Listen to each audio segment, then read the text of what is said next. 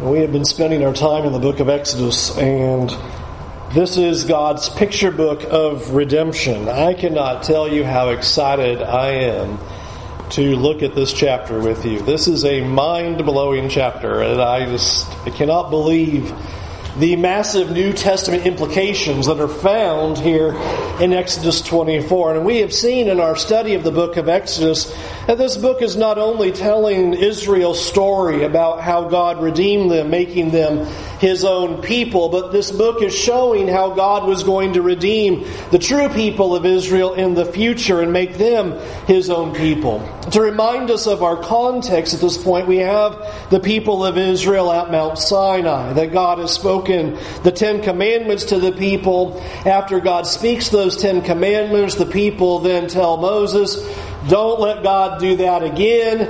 Uh, you go before God. You hear what He has to tell us, and you tell it to us, and we will do all that God tells you to Him. And so they tell Moses to do that, and then for chapters 21 through 23, we are given the rest of the laws that, that are given here at Mount Sinai, really the applications and the details of the Ten Commandments. And then Moses comes back down the mountain and begins to express it to the people. This, these laws are called the Book of the Covenant, which we're going to see here now in chapter 24. And so, seeing then what God is going to do in bringing these people into a beautiful covenant now at this moment, we're going to get an amazing picture of how God brings His people into covenant when we come into Christ and the New Testament. So, let's look at these things. Notice now the first two verses of chapter 24 of the book of Exodus. Exodus 24, verse 1. Then he said to Moses, Come up to the Lord, you and Aaron, Nadab and Abihu, and the seventy of the elders of Israel, and worship from afar. Moses alone shall come near to the Lord, but the others shall not come near, and the people shall not come up with him. Just a beginning point here is this is a preparation scene for worship that is about to begin. And I want you to see the boundaries that are laid out. What we have now is God says, okay, I want Moses, I want Aaron, I want Nadab and Abihu. Now, Nadab and Abihu are two of Aaron's sons, and so they, along with the 70 elders of Israel, he says, I want you to come up on the mountain, and they're going to be able to worship from afar on the mountain. However, Moses, he alone is allowed to come near to God. So the 70 elders plus Aaron plus Nadab and Abihu, now you can come up on the mountain and Moses is going to be able to go up to God himself. And already you are getting a message before this all happens, because this hasn't happened yet, it's just the directions. Here's what's going to happen about the 70 elders, Nadab and Abihu, and Aaron and Moses. And notice that we're already getting a message here that only Moses can come near. The others are going to worship, but only Moses is going to be able to draw near. And we have seen, not only in the study of Exodus, we've seen it in our study of the Gospel of John a few years ago. We have seen it in a number of places when we studied the book of Isaiah. Over and over again, we are given this picture that Moses is a type for Christ is that Moses is the deliverer and savior of Israel. He is the rescuer designated by God. And so we're seeing in what Moses is able to do pictures of what Christ is going to be able to do as well. And already we are setting the table in preparation for worship is that there is one who is going to be able to go all the way up into the presence of God. There is one who can draw near, and that is Moses. And this new Moses figure in the future, when Christ comes, he is going to have such a relationship with God that he is able to draw near and come close to him. And so you're getting this, this foreshadowing of things to come. Now, watch how this is all going to play out and why this is possible. Verse, th- verse 3. Moses came and told the people all the words of the Lord and all the rules. And all the people answered with one voice and said, All the words the Lord has spoken, we will do. And Moses wrote down all the words of the Lord. He rose early in the morning and built an altar at the foot of the mountain and the twelve pillars according to the twelve tribes of Israel. And he sent young men of the people of Israel who offered burnt offerings and sacrificed peace offerings of oxen to the Lord. And Moses took half of the blood and put it in basins, and half of the blood he threw against the altar. Then he took the book of the covenant and read it in the hearing of the people. And they said, All that the Lord has spoken, we will do, and we will be obedient. And Moses took the blood and threw it on the people and said, Behold the blood of the covenant that the Lord has made with you in accordance with all these words. An amazing scene lays out here.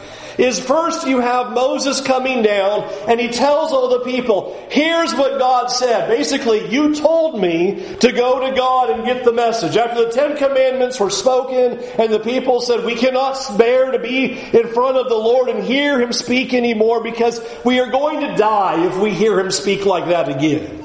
And so Moses now comes down from the mountain with the message of God and says, Here's what the Lord has said. And the people say, All that the Lord has spoken, we will do. They commit to the covenant.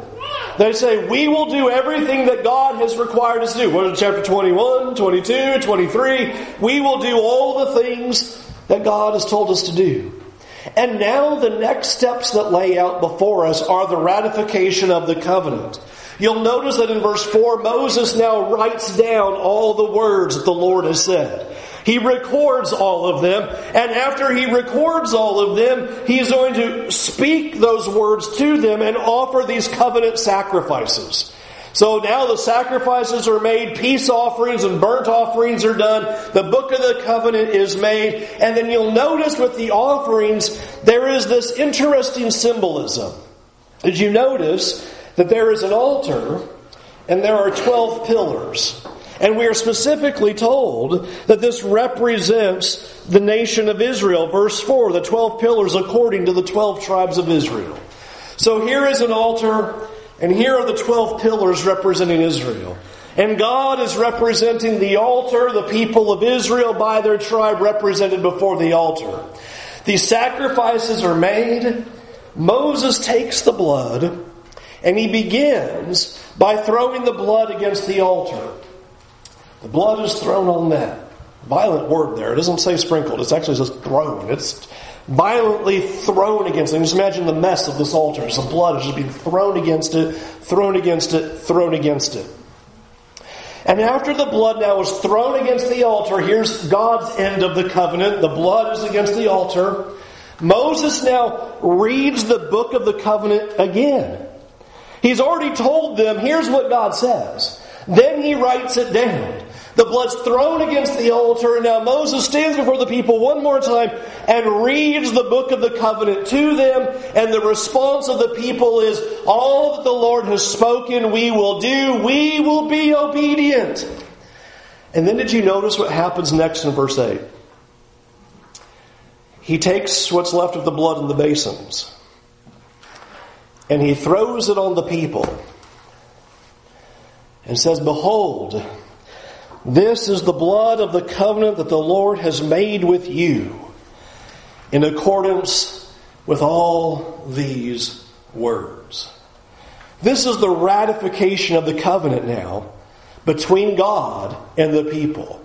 Here are the stipulations of the covenant and the blood is cast against the altar, representing God's end of the covenant. The blood is now thrown upon the people because they have said, We will keep the covenant, we will obey, we will do all that God has said. The blood now is thrown upon them, and now Moses says, This is the blood of the covenant. This has now been ratified. You are now in covenant with God, and you will do all the things that God has called you to do one of the big pictures, not only in the book of Exodus, but is a huge picture throughout the scriptures, throughout Genesis, all the way to the very end of the scriptures, is that blood is the basis of a relationship with God.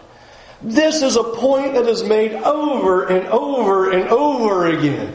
Is if we are going to be in a relationship with God. There is the necessity of blood. That the people need to be purified. And here in the, this throwing of the blood upon the people, it is a picture not only of their purification, but it's also a picture of them belonging to God. You are now in covenant relationship with God, and the blood has been put upon you to show that you are now tied to Him. Blood on the altar, blood on the people. We are now in covenant. We are now joined together in this relationship. And the first big significance about that is I want you to consider how often the New Testament emphasizes about our relationship with God is through the blood of Christ. You know, sometimes we define that as simply that Christ died. True. But there is a greater imagery here. That blood is required for fellowship, and the scriptures again and again say, rather than it being the blood of animals that is being used at this moment, it is going to be the blood of the precious Son of Jesus Himself that will be the means by which we can come into covenant relationship with Him. Hebrews 9, verse 11. But when Christ appeared as the high priest of the good things that have come, then through the greater and per- more perfect tent, not made with hands, that is not of this creation, he entered once for all into the holy places, not by means of the blood of goats and calves, but by means of his own blood, thus securing an eternal redemption. The writer of Hebrews is conjuring this very scene is that this time when the covenant was ratified, this time when bringing people into relationship with God, it wasn't going to be through animal blood, it was the blood of His own Son, and here is Jesus in this picture coming before the very throne of God. It's not an altar on earth by which blood comes into, into contact there, but here is Jesus visualized carrying in the basin His own blood into the very holy place grace of God. And by using that blood, securing eternal redemption for all who belong to Him. This is why the scriptures over and over again use it. I, am only picking out three. We could like spend hours. Romans 3 22. For there's no distinction, for all have sinned and fall short of the glory of God and are justified how? By His grace as a gift through the redemption that is in Christ Jesus, whom God put forward as a propitiation by His blood to receive His seed by faith.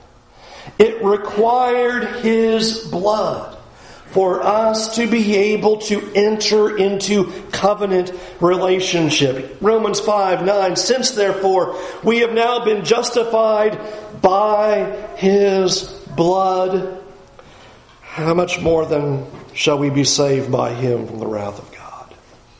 Over and over again, the New Testament just underscores it's by his blood. It's by his blood. Animals are insufficient. We needed the blood of a perfect sacrifices. We need the, the blood of God Himself to be the means by which that we could enter into relationship. In fact, the New Testament uses this imagery of being sprinkled with blood in quite a few places. Perhaps the most dramatic is how Peter opens his letter. First letter that he writes. Peter, an apostle of Jesus Christ to those who are elect exiles of the dispersion in Pontus, Galatia, Cappadocia, Asia, and Bithynia, according to the foreknowledge of God, the Father, in the sanctification of the Spirit. Now watch. For obedience to Jesus Christ and for sprinkling with his blood. This is a direct allusion to Exodus 24. He notice he is writing to the elect, the elect exiles who are in all of these different regions. And what is he described about them? He says, all right, according to the foreknowledge of God, that's how you are elect. According to sanctification of the Spirit, that's how you're elect. And notice, why else are you elect? for obedience to Jesus Christ and for sprinkling with blood. What did the people say before they were sprinkled with blood in Exodus 24? All that the Lord has spoken, we will do and we will obey his words. And then Moses takes the blood and throws it on the people.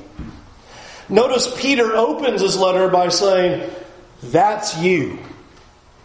That the blood of Christ has been thrown upon you for your sanctification, for you to be in relationship with Him, for your obedience to the Son. This is a picture of us in this moment as we come into relationship with Him, that we have been sprinkled by the blood of Christ. And through that are able to enjoy the great relationship that we have with Him. The suffering servant text said that was going to happen.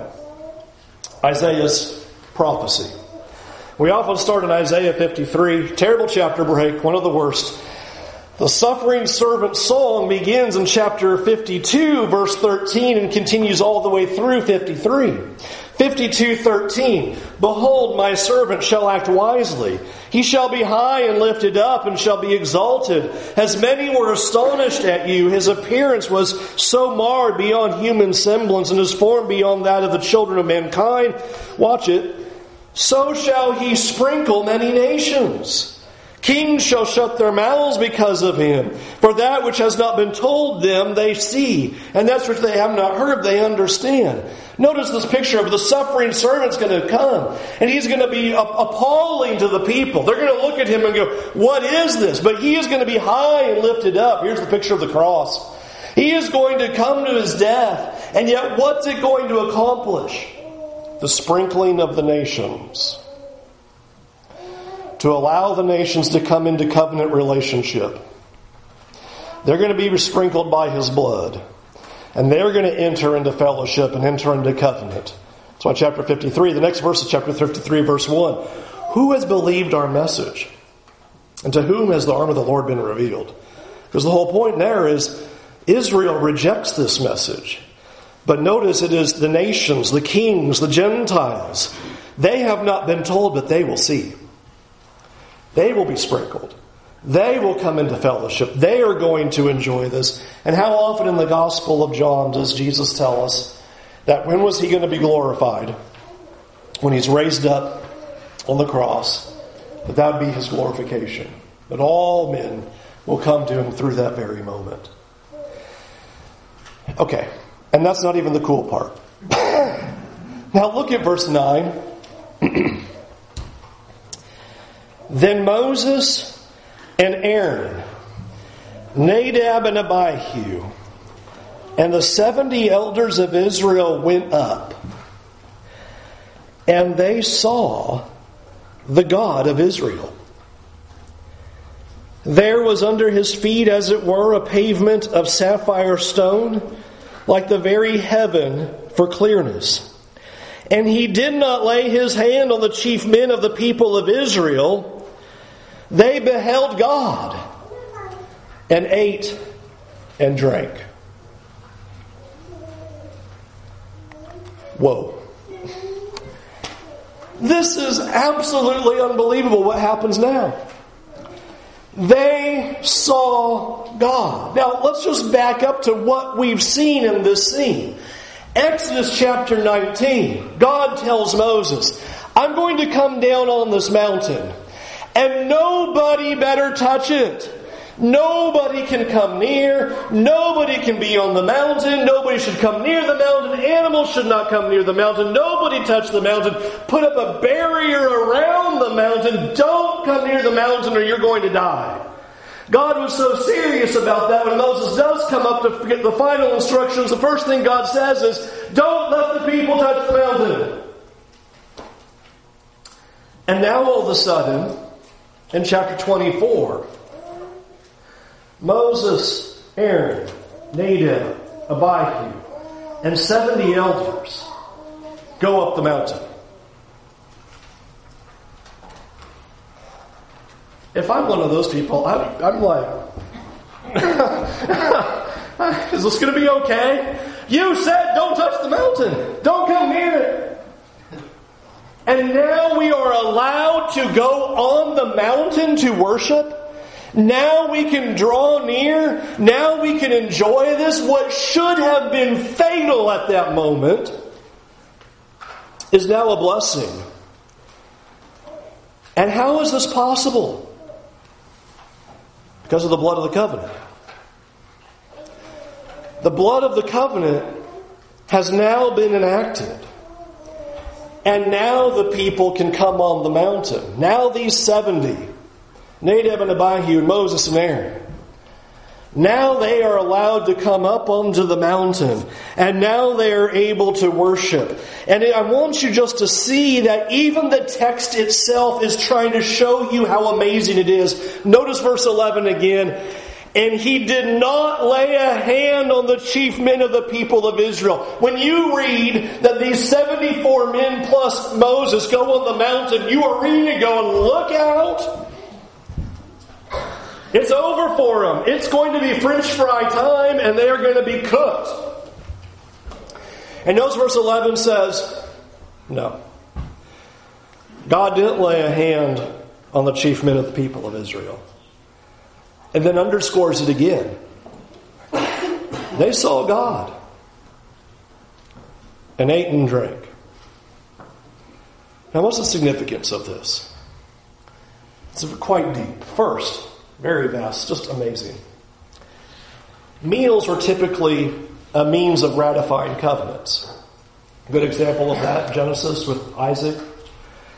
We're going to confirm a covenant, an agreement that we have made, two kings, one with another. We sit down and we will have a feast. We will have a banquet. We will have a common meal together. And that's part of the picture of what is being displayed here in terms of this covenant relationship as they come up onto the mountain and they see God and they eat and drink is that we have a confirming of the covenant. We are now in fellowship. We are joined together. We are now connected.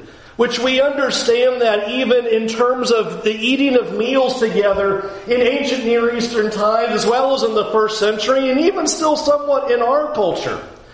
It is a picture of fellowship, a picture of friendship, a picture of relationship together. It's what makes what Judas does so devastating.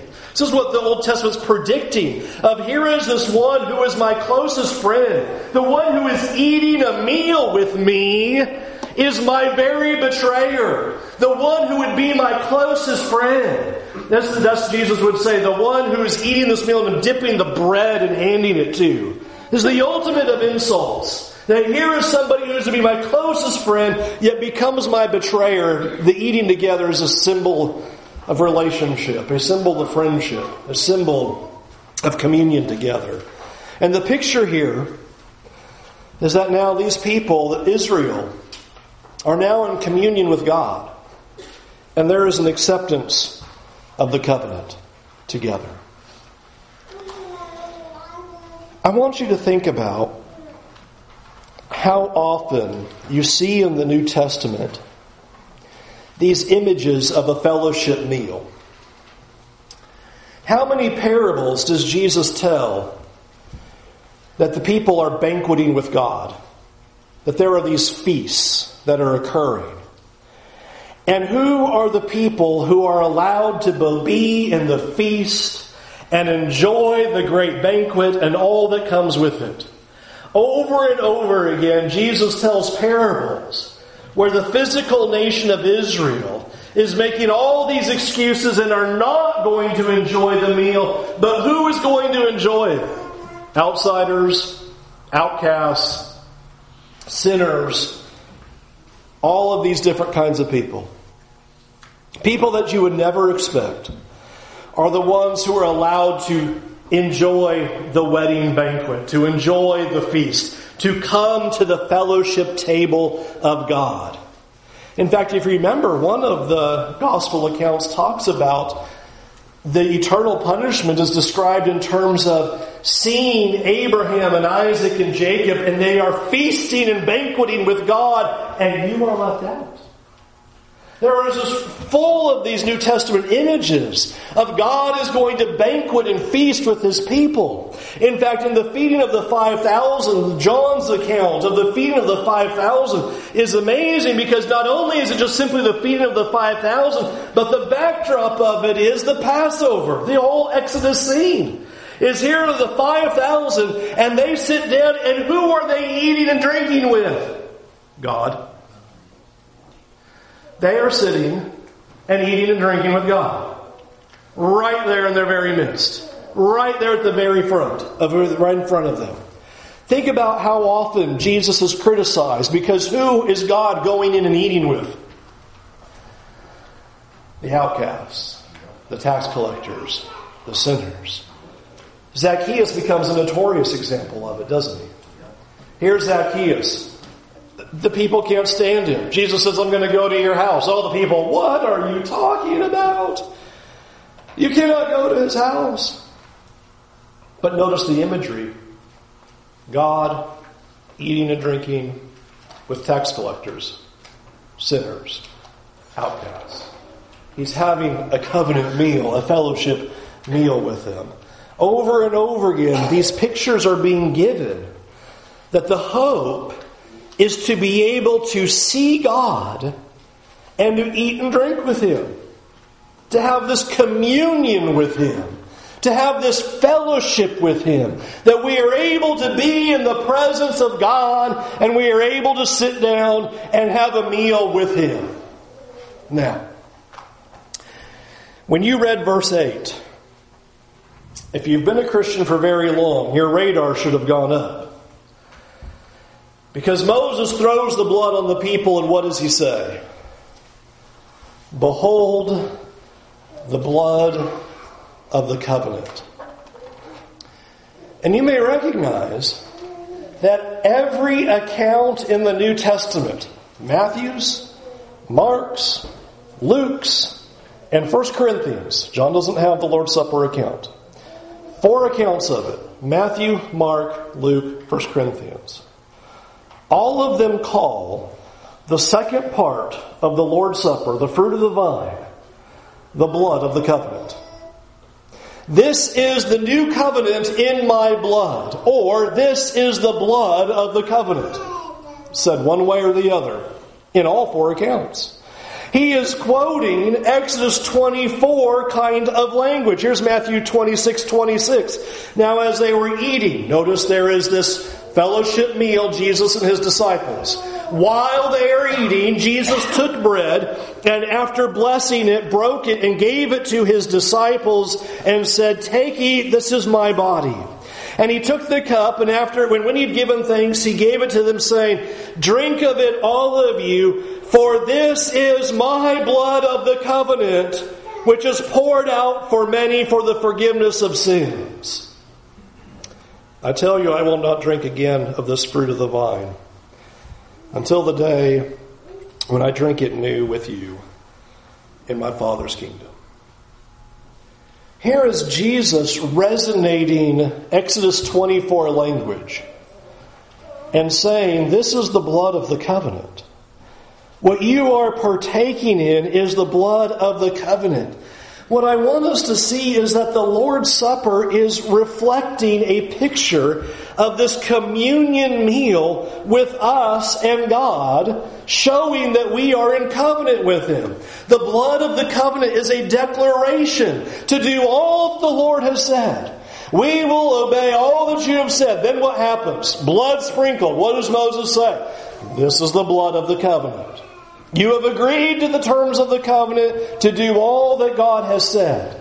And this is the picture of what is happening in the Lord's Supper is our declaration to God. We are in covenant with you. We will do what you have said. We understand our obligations of the covenant and we are coming to you in that way. It is a reflection of the blood of Jesus sprinkled on us so that we are purified and sealed as his people.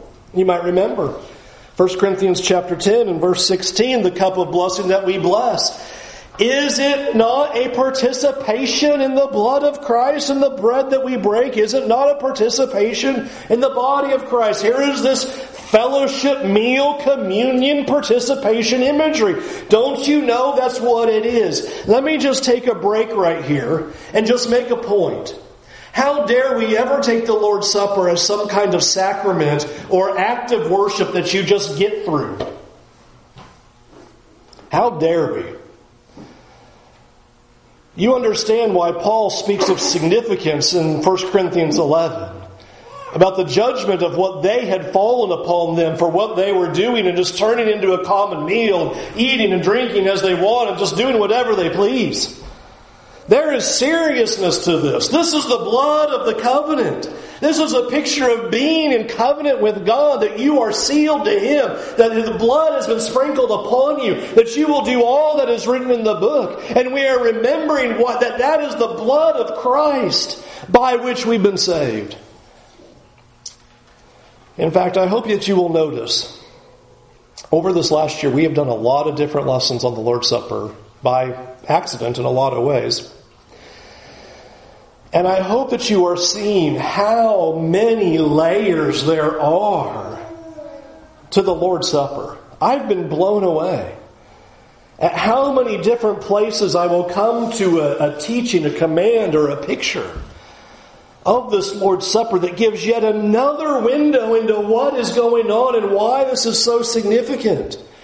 In the Lord's Supper, we're remembering, of course, the sacrifice and the death of Christ. We've talked about that with the bread. The bread representing His body, the body that was given for us, His sacrifice, His death, all that He gives for us. That is all being pictured. We've talked about the picture of resurrection is also tied to it. And what a wonderful hope that there is that if Jesus stays in the grave and never rises, there is no hope. There must be resurrection, and we're remembering not only the sadness of his death, but also it is the resurrection that brings us into new covenant with him, so that now we can be in this great relationship with him, forgiven. We remember that the forgiveness of sins is only accomplished by the shedding of his blood. By the way, there's one other place where the blood of the covenant is used, term, in the New Testament besides those four places with the Lord's Supper. Hebrews 9. Because without the shedding of blood, there is no forgiveness of sins. And here is this idea of the blood of the covenant is used right there. This is what Moses was saying. They are now in relationship. You are now belonging to Him. And so we remember that a new covenant has been established in His blood. And now we are layering on yet another image that the Lord's Supper is a reminder to us each week that we are sealed into a covenant relationship with God. That now we can be friends of God. And now we have access to God. And we are able to enjoy all of the privileges that come. We have spent some time in the book of Exodus and noted that there is this amazing picture because what you have happening here is here we have come to Mount Sinai. And Mount Sinai was inaccessible. Do not come near or die. So frightful was the scene that the writer of Hebrews records even Moses said he is terrified of what was happening at that moment. Moses receives the law, proclaims it to the people, writes it down in a book. These sacrifices made, the blood of animals, peace offerings and burnt offerings. The blood from those offerings are cast before the altar. The words of the book of the covenant are declared to the people again. And the people say, All that the Lord has spoken, we will do. The blood then is sprinkled and thrown upon the people. And the very next scene is that the 70 elders of Israel Nadab and Abihu, Moses and Aaron, go on the mountain and they see God and eat and drink with Him.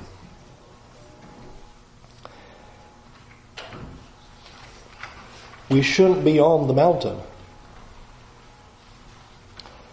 But because of the blood of the covenant, we can go up the mountain, Mount Zion see God, and eat and drink with Him. We should be far away. We are unholy.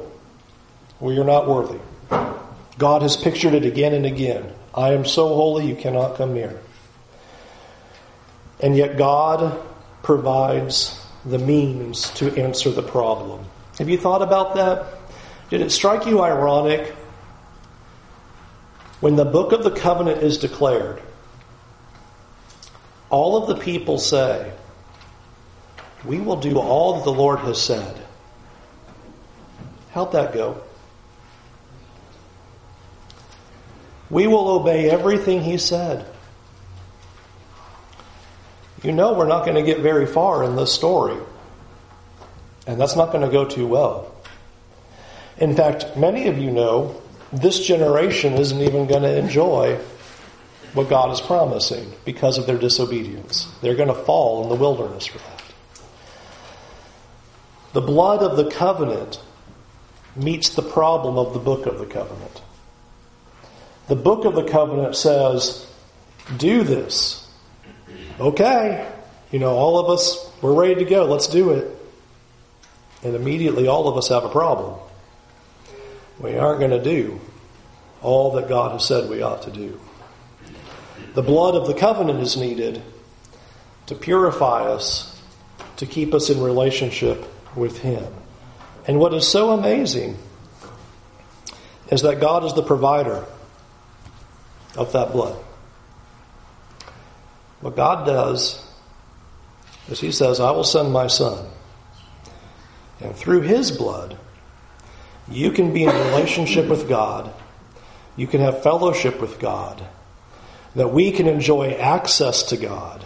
That we can come to Mount Zion and enjoy all the privileges that come from being children of God because of the blood of the covenant that has been given to us.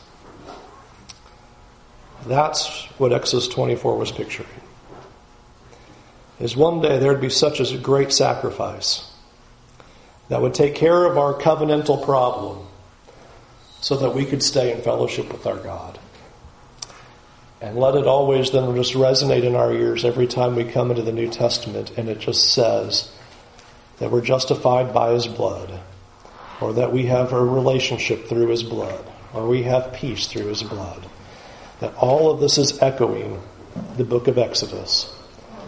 And when we partake of the Lord's Supper on Sunday, let it just be one more dimension amongst many dimensions that we've seen in this beautiful memorial that we get to take.